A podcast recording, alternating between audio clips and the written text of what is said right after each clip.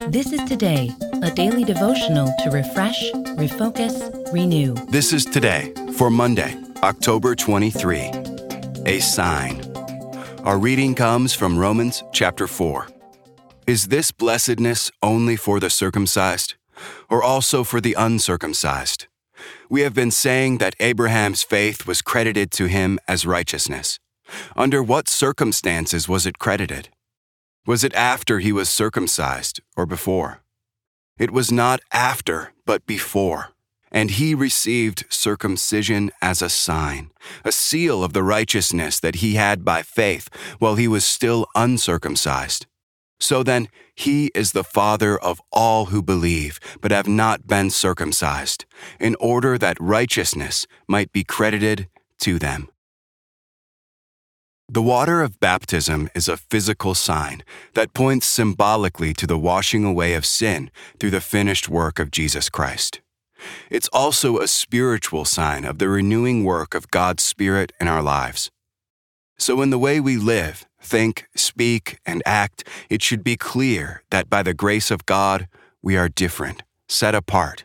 As a song puts it clearly, they'll know we are Christians by our love of God and all people. Water baptism, then, is really important.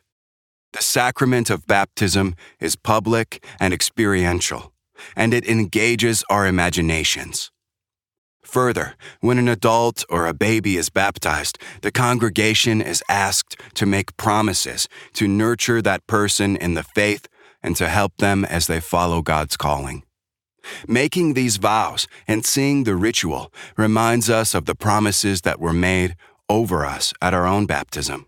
And the entire sacrament reminds us of the covenant promises of God.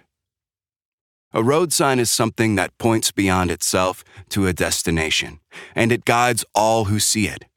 Baptism is like that, pointing the community of faith to the reality of God's grace found in the saving work of Christ for us. It guides us in the life of faith until the day Jesus returns to renew all things. Pray with me.